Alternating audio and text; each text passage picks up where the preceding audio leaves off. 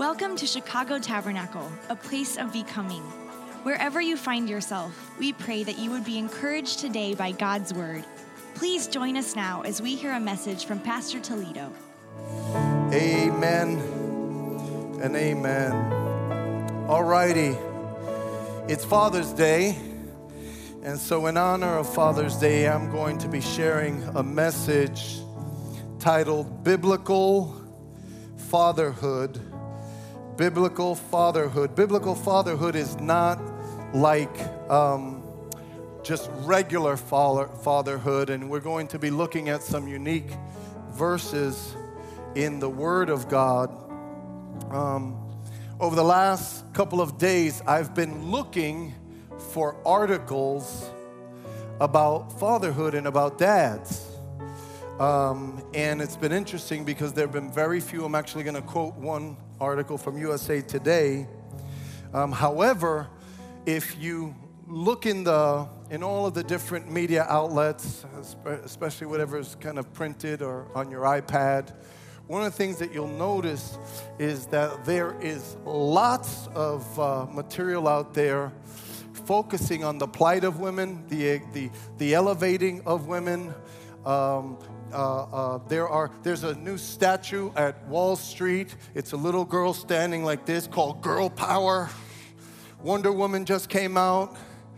And in the movies, there's all of this stuff about women, um, lots of articles, and all of that is true, all of that is good. How many know it's great for women to be elevated uh, in a culture? It's fine, it's wonderful, there's nothing wrong with that. However, However, biblically speaking, manhood and fatherhood is vitally important. You could say a stronger amen to that. Don't be afraid. Ladies, are you going to get offended if the men say amen to that? Right? Fatherhood and manhood is vitally, vitally important to our culture, our families, our society, to this world, God uh, uh, desires for fatherhood and for biblical manhood to also be supported and elevated. Um, I was listening to, to uh, a message, and it was really about something completely different, but the speaker said something that I thought was like uniquely true. I don't have a statistic on it, but he said that this generation is probably the most fatherless generation uh, um, in the history of America that's not directly after a war. Okay? So you understand after World War I and World War II or the Civil War, great wars that have taken place, it makes sense because of war for, for uh, children to lack fathers.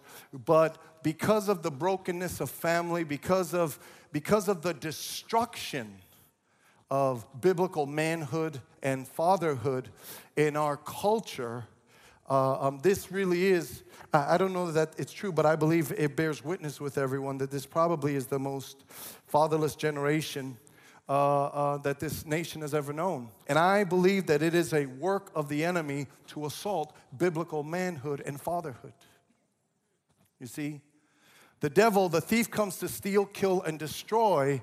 And by destroying manhood, by, by demeaning men, how many have noticed that, that uh, well, you have to be a certain age to know this? When I was a kid, uh, um, TV shows used to elevate fatherhood.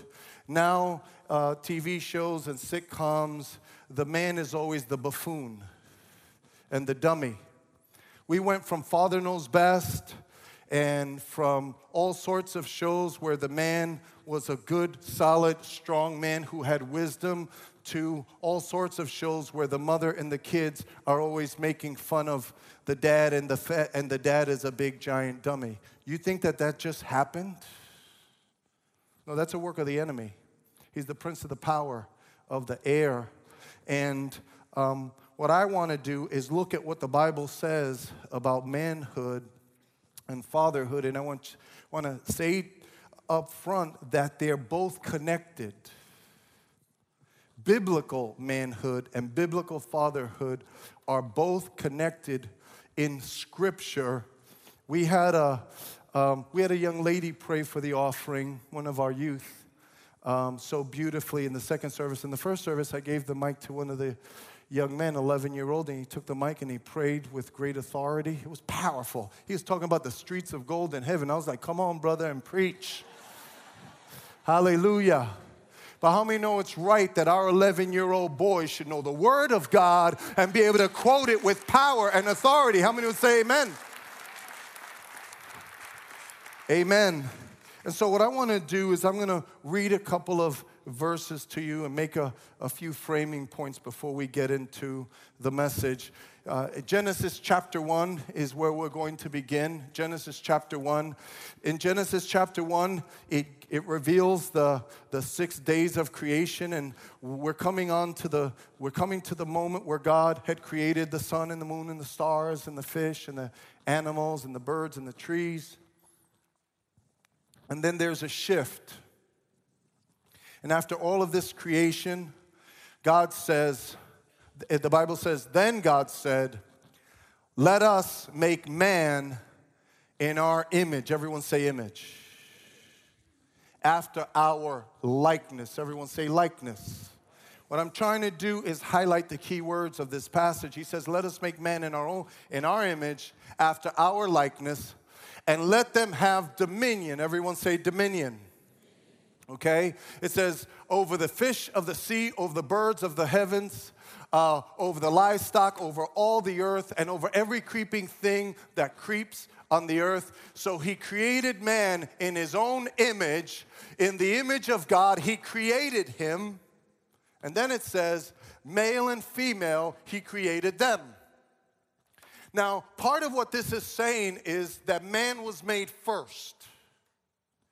And what it's also saying is that man was made in the image of God. Now, God does not have a human form. Okay, the Bible says that God is a spirit.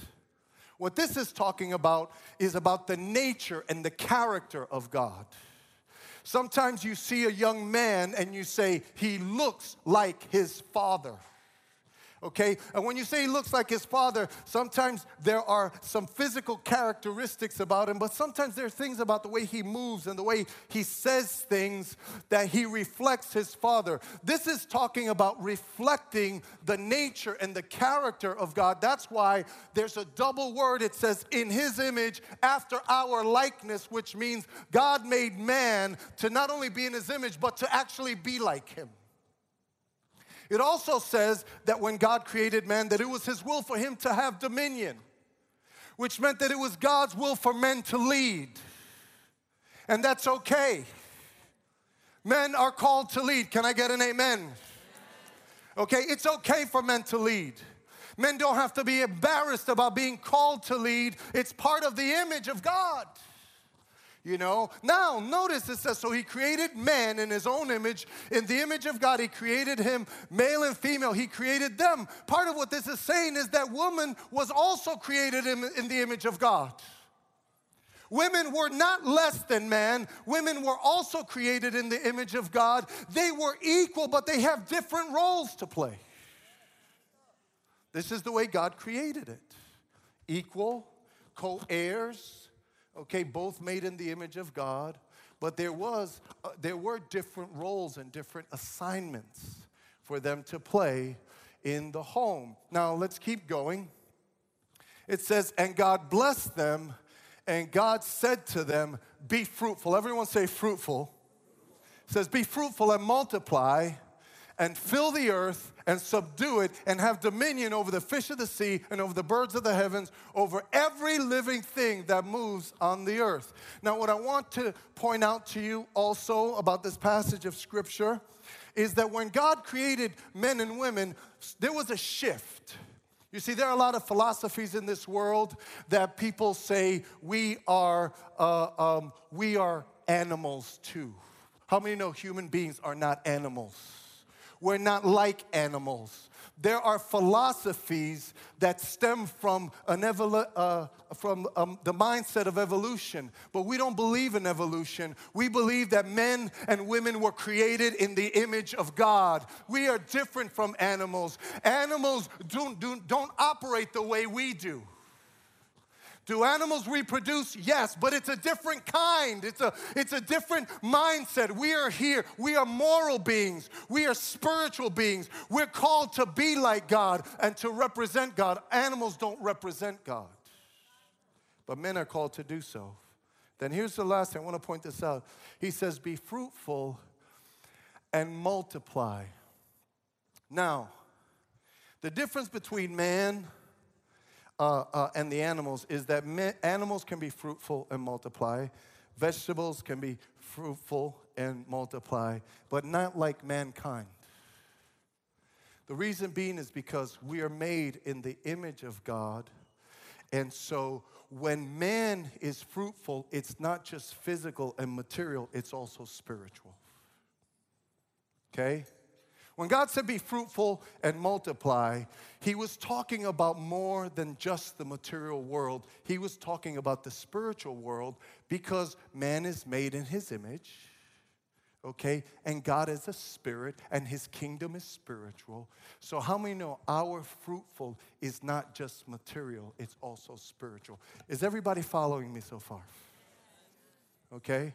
So, so, when, so when, when Paul said, Timothy, my son in the faith, was he his physical son? No, but he was still fruitful because he had a spiritual son. Yesterday we had a men's game day, and uh, um, in the men's game day, uh, a bunch of brothers got together in a park and they played some games and somebody came from the neighborhood never came to our church and a brother who actually got saved at our church during the KWA time he came because of KWA with his family and he gave his heart to the Lord. And I remember all five of them got baptized. If I'm not mistaken, all five of them got baptized at the same time. And then he began to grow in God and serve in the church, his whole family. Today he's on staff. Well, yesterday he gave his testimony. And now, when he gave his testimony, two people accepted the Lord. One guy never even walked through the doors of the church. Can we praise God? Hallelujah. But see, that's fruitfulness, but that's spiritual fruit. He's a spiritual father. Okay, so it's important for us to understand when we, as we look at these, these, these passages of scripture that we're talking about spiritual things. Now, I want to give you one other verse about, about fatherhood and specifics and tie these two together. In the book of Malachi, these are the last verses in the Old Testament. Okay, the very last verses of the Old Testament. And here's what God prophesied it says, He will turn the hearts of the fathers to, the to their children and the hearts of the children to their fathers, lest I come and strike the land with a decree of utter destruction. Very interesting passage of scripture. Okay, very interesting verse here. It says, He will turn the hearts of the fathers to their children and the hearts of the children to the father, lest I come and strike the land with a decree of utter destruction. Now, what this is saying in part is whenever you see a land, a generation, a people that have absent fathers, it's almost like there's a judgment on the land. You see? And God says that He wants to send revival, and part of the way that He sends revival is He moves on the hearts of the fathers. But I'm talking about more than just physical or biological fathers.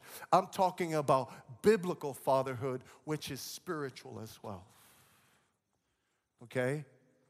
We all understand. Well, let me read to you very quickly what a USA Today article, just a quote from USA Today. It says Studies show children with involved fathers, stepdads, or read these two words with me, ready? father figures are less likely to get in trouble with the law, tend to do better in school, and are more likely to hold a job. USA Today, why dads matter according to science. Even science proves out what the Word of God says. How many would say amen?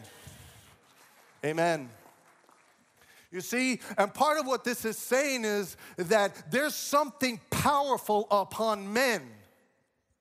It's biblical manhood, but it's also biblical fatherhood. God puts something on men that whether they are a biological father or not, when they're walking in the image of God, because we are image bearers when we're walking in the call of God and in the image of God, we can have a powerful impact wherever we go, even a father figure. That's the beauty and the power of the church of Jesus Christ.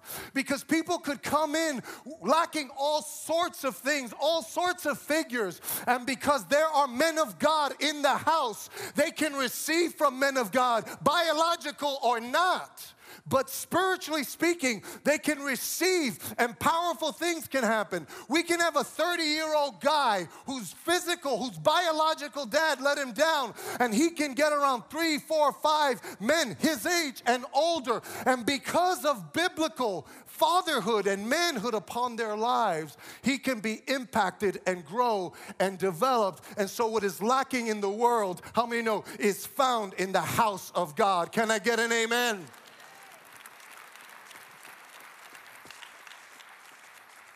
That's the beauty of the kingdom of God, you see. And so, uh, um, so let me sum this up, and we're going to pray in a moment. But so three quick statements, okay, to sum up these two verses, and then we're going to unpack the last verse for a minute. But number one, fatherhood is a manifestation of the image of God. Fatherhood is a manifestation of the image of God. In other words, biblical manhood and biblical fatherhood are really, it's almost like one and the same. You see? For example, let's say there's a bunch of 12 year olds on, the, on, a, on, a, on, a, uh, on a basketball court. And one kid starts to tease another kid, or a bunch of kids starts to tease one kid, and then one kid stands up and says, hey, hey, hey, chill out, stop that. We're not gonna do that here. And he stands up and protect him. What is that, that 12 year old walking in? He's walking in biblical manhood. He's actually taking the role of a protective father. Is he his father? No, but he's walking in what God made him to be. He, God has called us to be protectors. How many would say amen? That's what fathers are supposed to be you see? So, this is a very important principle because men of God are called to step into this world and present the image of God. And whenever we present the image of God, the spirit of fatherhood is embedded deeply within. Number two, fatherhood is spiritual. A lot of people here grew up and didn't have a dad or a dad that served the Lord, and yet you have spiritual dads. Is that not embedded in the, in the New Testament? Paul to Timothy, my son in the true faith. My, my biological dad was a great dad, but he didn't teach me the Bible. Pastor Cymbala was my spiritual dad. You see, there were other people that play this role, and we need to recognize the value of spiritual fatherhood. It's something that we, we lack and we don't, we don't understand God's intended power for every time the man, every single man in this room, every time you walk into a room, you have a role to play, and that is a call to bear the image of God. This is, this is important stuff here today. Okay? You got to put on your spiritual thinking caps. And then here's the last thing. This what this is saying is is that fatherhood is an instrument of revival. He says, I'm going to turn things around by turning the hearts of fathers towards their children. So, fatherhood, as much as it's important to elevate women in our culture and all that, all of these programs, all of these articles, all of these shows, all of these things, and meanwhile, no one's talking about men. Okay? And I, I, and I don't have any problem with that. Listen, it's not either or, it's both and. You see, we don't have to put women down to lift men up. Can I get an amen? But we need the men to be lifted up by the power of the Most High God. And so I want to pray now, and I want to I want to talk. Uh, uh, um, I want to talk about what does it what does uh, uh, uh, fatherhood or biblical manhood really look like in the life of a man? And, and again, I want to say, all men, let me just say it this way all men are called to walk in the fatherhood of God. All men. So, whether you're single here, listen to me. Whether you're single here, whether you're 13, do you know in the Jewish culture, when a, when a young boy turns 13 years old, it's, he becomes bar mitzvah. And what they're saying is, is we've been training you in the Word of God since you were a little baby. Now you're 13. Now we want you to ascend. It means they stand up in the pulpit, they read the Word of God, and they're saying, You're 13 years old, you're a man now. Live out the Word of God to the whole world. Speak the Word of God. It's the first time they let them speak the Word of God. Take your pulpit and declare who God is and show who God is by the power of the Holy Spirit. And and how many know we need 13 year olds standing up and declaring that they belong to God and live for God and love God? That's the heart and soul of that, you know. So I want to pray today. I want to pray that we would take our role as the image of God and we would see. Let me say this last thing before we pray. Okay? There was a time when little boys would grow up and say to themselves, I'm to be a dad one day. It's natural. I'm to be like my dad one day. Okay? But this but but the culture, the work of the enemy has been undermining this, undermining this, undermining this. You know, going going going after the family, diminishing the family, devaluing the father, devaluing uh, manhood. What happens in the world happens in the world. What we're focusing on is what happens in the church.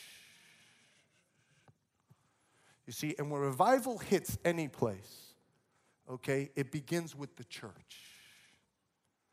God is able to do something in the church. I want to pray for Chicago Tabernacle. I want to pray for all of the churches that God would visit, empower, that He would visit churches and that men would be raised up in the, in, the, in the power of God to declare and reflect the image of God. How many believe that this is a good prayer to pray today? Amen. Let's pray right now. Father, in the name of Jesus, we thank you for this beautiful service. We thank you for this time that we have been spending together, worshiping you, honoring you, loving you, God, declaring your goodness and your greatness. And God, we thank you now for your word. Your word is life, your word is light. Your word has transforming power. Your word says we'll know the truth, and the truth will set us free. And God, I pray today in the name of Jesus. God, I ask that your church would be an instrument of freedom in Chicago, Lord. God, the crisis, oh God, that is taking place in this city can be turned if you would send revival to the church. And God, you said that when you send revival to the church, you would do something in the hearts of men and you would raise them up to walk in the spirit of fatherhood and you would turn the hearts of men, oh God, to lead and to teach children, God. And Father, we lift up Chicago Tabernacle, we lift up every church in this city, and God, we ask that you would send revival and revival means, oh God, that you would do a powerful work in the men, oh God. Do a work by your spirit, oh God. Single men, young men, oh God. Boys that are 11 years old, oh God, all the way to, to 89 years old, 109 years old. So, God, bless this word in the next few moments. Speak deeply to our hearts, I pray, in the mighty name of Jesus. And everyone said, Amen and amen. Praise the Lord. All men are called to walk in the fatherhood of God. And so, when God turns the heart of the father to his son, what does that reveal about the image of God? Okay, what does that reveal? What does that look like? A man re- represents the fatherhood of God by four things that I want to lay out to you. The first one is he reflects the fatherhood of God by reflecting the authority of God. When God turns the hearts of fathers back to sons, when we men walk in the, in the fatherhood and biblical manhood, part of what happens is that we begin to reflect the authority of God. Jesus was prophet, priest, and king. What that means is Jesus spoke for God, Jesus spoke to God, and Jesus, as king, acted for God. And when a man of God is, is, is bearing the image of God, guess what he does? He speaks for God. How are people going to hear the word of God if it doesn't come out of our mouths? How many know what this world needs is men who walk into situations and circumstances and the word of God is coming out of their mouth? And someone says, There's a man of God in the house, there's a man who seeks the face of God. There's a man who makes choices and decisions for the glory of God. Something happens when a man of God steps into the room. Pastor Matt is, is uh, getting his um, executive MBA at Kellogg. And he, he, there are 65 people in the program. Um, he's the only pastor. And um, all of these brilliant minds and, and like successful people to the max to the hilt. And they're in conversations, and all sorts of things are, are happening. And Pastor Matt is there. And how many times do they say something? They go, Oh, they go, Sorry, Matt. Excuse me, Matt. I say, It's all good. but how many know that's not because of the title pastor? It's because there's a man of God in the house. How many would say, Amen? When a man of God is in the house, everybody feels it. Men are called to walk in that authority, exercise dominion. It's part of the image of God. And authority, listen, it's very important to our children. As Christians, our homes need to understand the authority of God. Authority is foundational to order and respect. You know, you can't, if a, if a child doesn't understand authority, he'll never understand true order. You see, if a, if a child doesn't learn to respect, he'll never learn how to flow and operate in kingdom authority. Because the authority of God flows, the grace of God flows through people who respect authority. Those are the people that God uses. God doesn't use people who rebel against his authority, it's people who respect and honor his authority. So it's important for us to teach our children this. And when, when, when we walk into the room, there should be a sense of God is here. Our children should feel that. Wives should feel that. Co workers should feel that, you know? And it, it's funny because uh, uh, let's take the Pastor Matt illustration. Pastor Matt has talked to so many on a very personal, private level. He's talked to so many people who, who you know, make a gazillion times more money than he does and have so much more education than he has and all of these things. But you know what? There's a man of God in the room.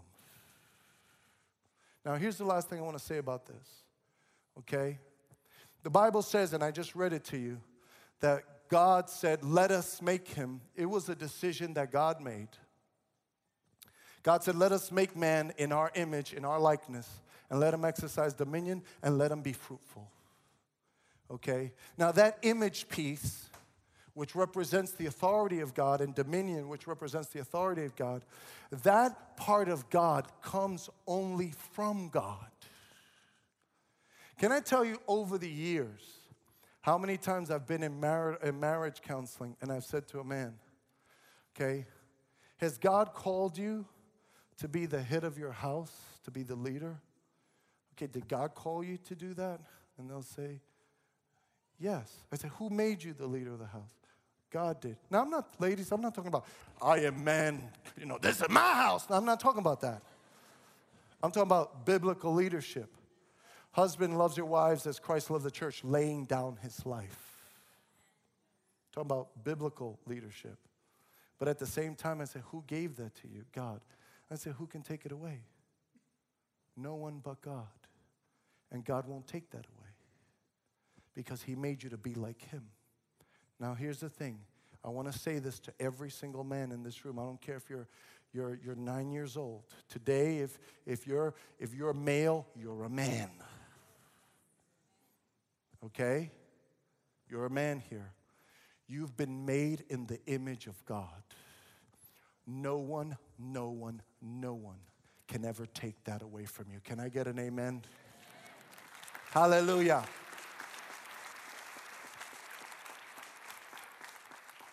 No one can take that away from you. Now, however, here's the thing we'll pray for this at the end of this.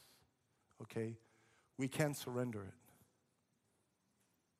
Sometimes men yield the authority and the image of God. And we want to pray today that, their God would start a revival by starting a revival in every man. That men would start to walk in the word of the Lord and, and, and, and prophet, priest, and king, just like Jesus. So, man represents the fatherhood of God, number one, by reflecting the authority of God. Secondarily, man represents the fatherhood of God by revealing the affection of God. By revealing the affection of God. Now, this is a unique point. Some people might think this is a strange point, but I have news for you. God is affectionate.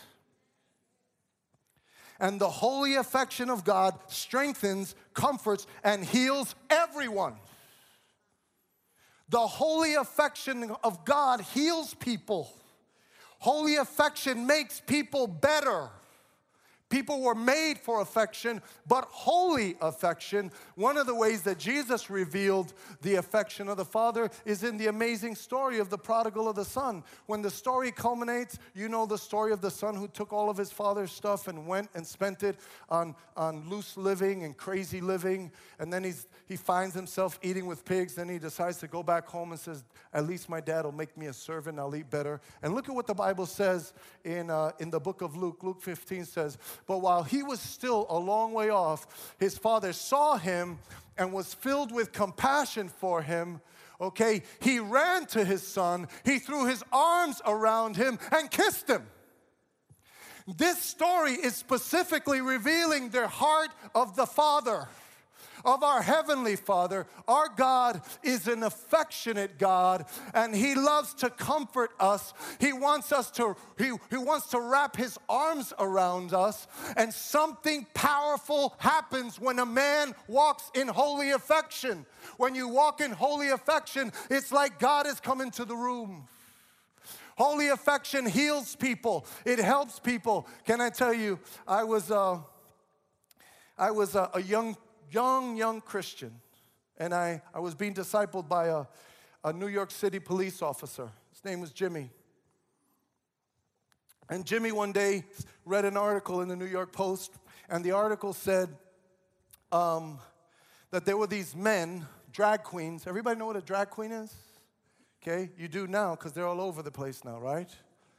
And so there were these drag queens that were living on the west side of Manhattan in an abandoned garbage dump, the salt mines. It's where they would the, store the salt to spread, to spread the salt when it snowed. That's where they were living. It was like a garbage dump. And he said to me, he said, We've got to make some food and take it to them and share the gospel with them. And I'm going to get a group of people to go. You, you want to go with me? And I was like, like, really? But nonetheless, I went. Okay? And it, look, I want you to know something, okay? God was about to teach me the greatest lesson about His love that I ever learned in any place at any time. I didn't understand God's love until I started hanging out with some drag queens. So here's what happened. So we went to the west side the first night. I'll never forget the first night. It was, it was a group of men and women. We took women with us. And um, it was late at night um, because they would gather at night. And what, what they would do is they would go on a mission. These were men who were dressed like women. They were hooked on crack. And at night, especially on the weekends, cars would come, like a line of cars, and pick these men up, and all kinds of vile, dirty things would happen. Then they would drop, pay them, drop them off. And when they got enough money, they would buy bundles of crack and they would do crack, crack, crack, crack until they just crashed. They called it going on a mission, and the guy would crash. And then when they would crash, when they would come down, they would all reconvene, so to speak, and, and be in these abandoned garbage trucks. So the first night we went, they had all come down off of a crack binge, and it was right by a meat market, all right? And what they would do is they would pick meat out of the garbage, the leftovers when the butchers would cut, and they would find little scraps of beef, and they were they would kind of cook it over a fire, and they would pick off those little. That's what they would eat because they didn't want to spend their money on food. It was for crack. Okay, so if it wasn't donated, they weren't eating. So I'll never forget the first night. So they had the pieces of fat there. And what we did was because there were all of these rats running around, okay, I'm not exaggerating, it's true story. There were rats running around. And what we did was, is we put the women on the inside to talk because they were afraid of the rats. And we put the men on the outside because we had to get used to this. You know? Honestly, we had to get used to it. It was like, whoa. Now, I know that we're living in a day that somebody might think that I'm being politically incorrect or being critical. I'm not being critical at all. Just listen to my story. You judge after I finish. Okay? So, anyway, um, I was like, Lord, but but here was what the amazing thing. The amazing thing was is that I've been in prayer meetings. I was in moves of God in Bible school.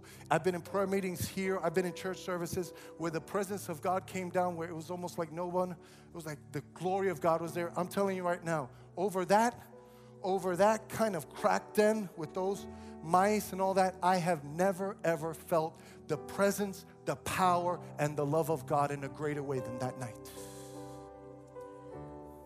God was there. And I was, I was going out of my mind. I was like, Lord, I don't even know your heart. And God was showing me how much He loved them. It was overwhelming, the love of God in that place with the rats and these guys. It was overwhelming. The love of God was overwhelming. Now, let me tell you something that happened.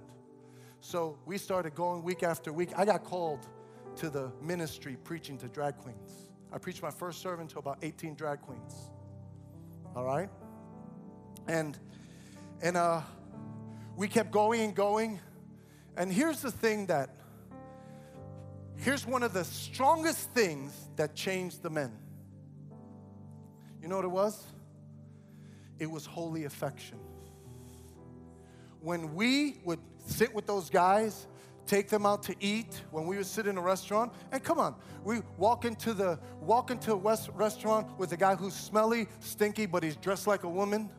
You know, they would like, who walked into this place? But we walk in, hey, what do you want? You want this? And we're sitting there laughing with them and all that, and they're looking at us, and we would see them looking at us. In fact, in the beginning, a lot of them spoke Spanish. We spoke Spanish. We could hear them saying kind of dirty things about us. And we used to be like, oh, Jesus. But see, listen, holy affection is powerful because those guys knew that as we hugged them, as when we hugged them, it wasn't a dirty hug. It was a holy hug. It was a father's hug. How many would say amen?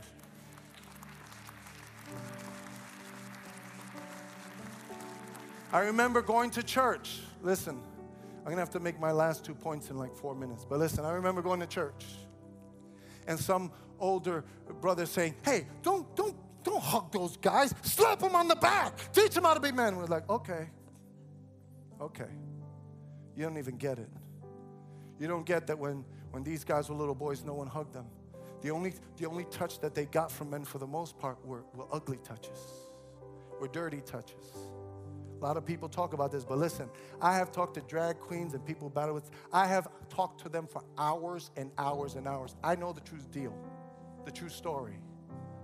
You look in their history and in their, you know, kids are not supposed to be having sex at seven years old or 10 years old or, or, or, or 12 years old.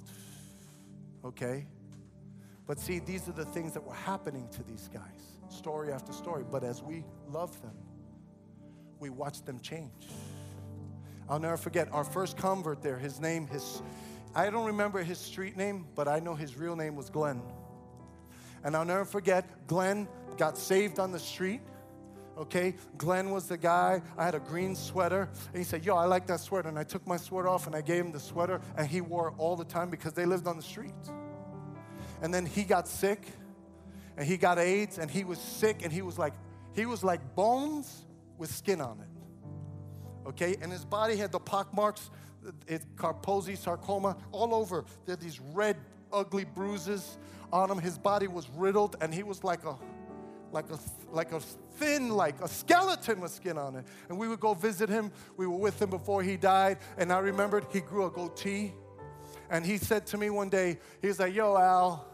You know, I wasn't a pastor. He was like, hey, Al, somebody just came in here and told me, you're a woman, you're this. He says, I'm not a woman, I'm a man. I've been made in the image of God. I'm going to go meet Jesus in a little while. Hallelujah.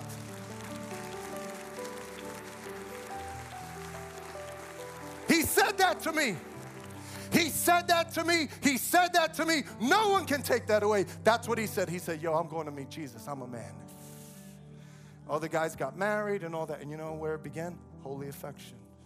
There are a lot of women who are broken because they've received so much unholy affection. Holy affection heals. It's very, very important, very, very powerful. Our God is an affectionate God, but He's also a holy God. If men will walk in holy affection, it will heal this world. It'll heal all of the twistedness and the brokenness. That's the truth. You will know the truth, and the truth will set you free. Let me say two more things about how a man reflects the heart of God when he does certain things, and then we'll close. I got five minutes, so I'm gonna say this in five minutes, all right? So the third, the third way that he represents the fatherhood of God, a man, is number three, it's by expressing the forgiveness of God. The Bible says that God delights to show mercy.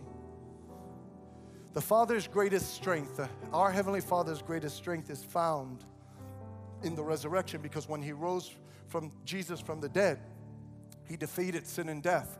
But embedded in the resurrection is the incredible forgiveness of God. You see, our God doesn't hold grudges. Aren't you thankful that God doesn't hold grudges and he, do, he doesn't keep our record of sin? How many would say amen? And so, whether it be your home or just society, when men walk in the forgiveness of God, they are acting like God. See, weak people can't forgive, strong people can. Strong people say, You can't hurt me to the point that I won't forgive you. When you can't forgive someone, it's a sign of weakness. It's a sign of like you're trying to protect yourself. But God doesn't protect himself. God laid down his life and he's willing to forgive us over and over and over again. His mercies are new every morning. And when a man walks in the forgiveness of God, powerful things happen to everyone around him because when we forgive like God, we're actually acting like God. And so, part of the release and part of the freedom it all begins, brothers, when we start to express God's forgiveness. Express God's forgiveness. Maybe you're here and your father hurt you. Express God's forgiveness. I was talking to someone today who's, who was hurt by their father, and, and, and I was saying to them, Listen, your father doesn't know God, but you know God. The spirit of fatherhood is more on you than on him. But you got to forgive him. You see? And when, when men express the forgiveness of God, powerful things are released. And people around him are released in powerful ways. Then here's the last thing. We're gonna, we're gonna, this is a heavy message, right? Wow. This is deep, but true. So true. Here's the last thing. So, man, he represents the fatherhood of God, all men, by demonstrating faith in God. In other words, when we pursue God, we become like God. Communion with the Father ultimately reflects the Father. There's something about when a man goes after God. The best, kind of physical example is found in the New Old Testament when Moses would go up to talk to God and he would go up and talk to God and without realizing it as he would talk to God he would then come down and when he would come down his face was shining you know what that was, right? That was the glory of God reflecting from God onto Moses and from Moses onto the people. You see, and when we walk by faith, when you, how many know when you spend time with God, you become like Him? That's what's so beautiful and so powerful about this, brothers. Okay? Don't try to change yourself, brothers. Just get into the Father's presence. Because to be with Him is to become like Him. Now, I want to close by highlighting how biblical fatherhood strikes an amazing balance. Okay, here's the balance. And every home needs this. Every, every school needs this. Every city needs this. This is every country needs this. The proper balance between authority and affection, forgiveness and faith. Everyone, let's say that together. Ready? Authority and affection, forgiveness and faith. All of that happens when a man walks in the image of his heavenly Father. I want to close today Listen, when you go to church, you should sing, you should pray. There's all kinds of things that should be done, but all of it should be sacred. I mean, we should have serious talks from the pulpit. Okay? I know the church is not entertainment, it's worship. Can I get an amen? Amen. Hallelujah.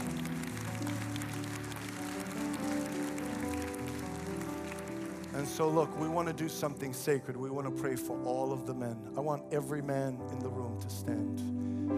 Come on, eh, that includes every boy, all the boys, all over the. Blessed be the name of the Lord.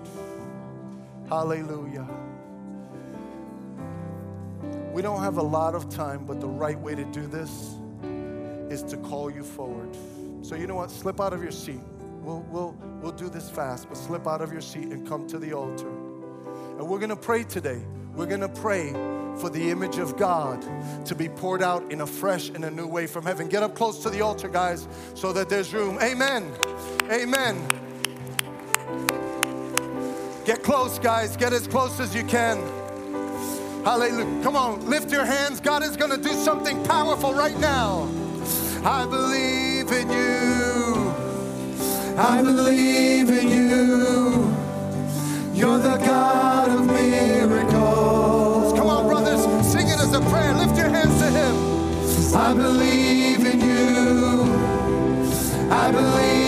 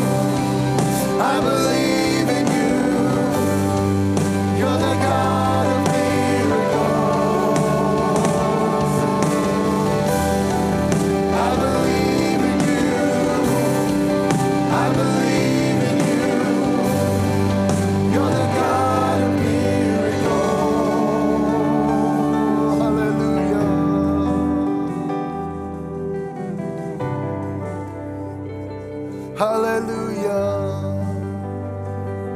We worship you, Lord. Come on, let's exercise just a little bit of faith. Just tell God, I worship you, Lord. We worship you, Lord. All the brothers, let men everywhere lift up holy hands in prayer. Let's do what the Bible says. Let's demonstrate faith right now.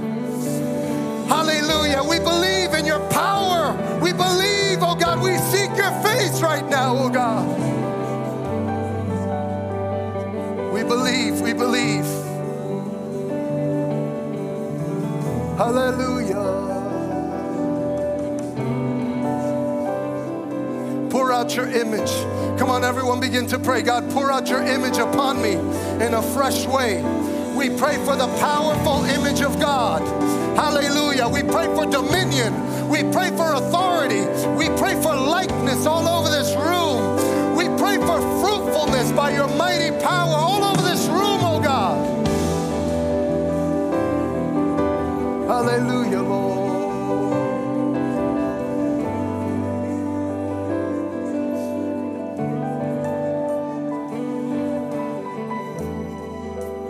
Hallelujah.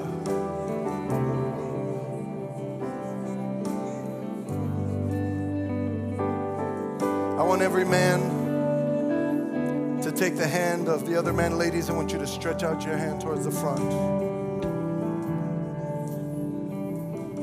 There are deep things at this altar, but we're going to believe God to do a new work of authority. That means that in some cases, fear is going to be broken off by the power of the Holy Spirit. Affection. We're gonna, we're gonna pray for a baptism of holy affection. A work of holiness is gonna be done at this altar. That's what we're asking God to do right now. A work of holiness at this altar. Hallelujah. We're gonna pray for freedom through forgiveness. Hallelujah. There are a lot of brothers who've been injured and wounded unjustly, but today the Spirit of God is here to give freedom and forgiveness by the power of the Holy Spirit. Hallelujah. We're going to pray for faith. So, brothers, pray right now. Come on, everyone, begin to pray. We pray, oh God, for authority, oh God. God, help every man to walk in your authority,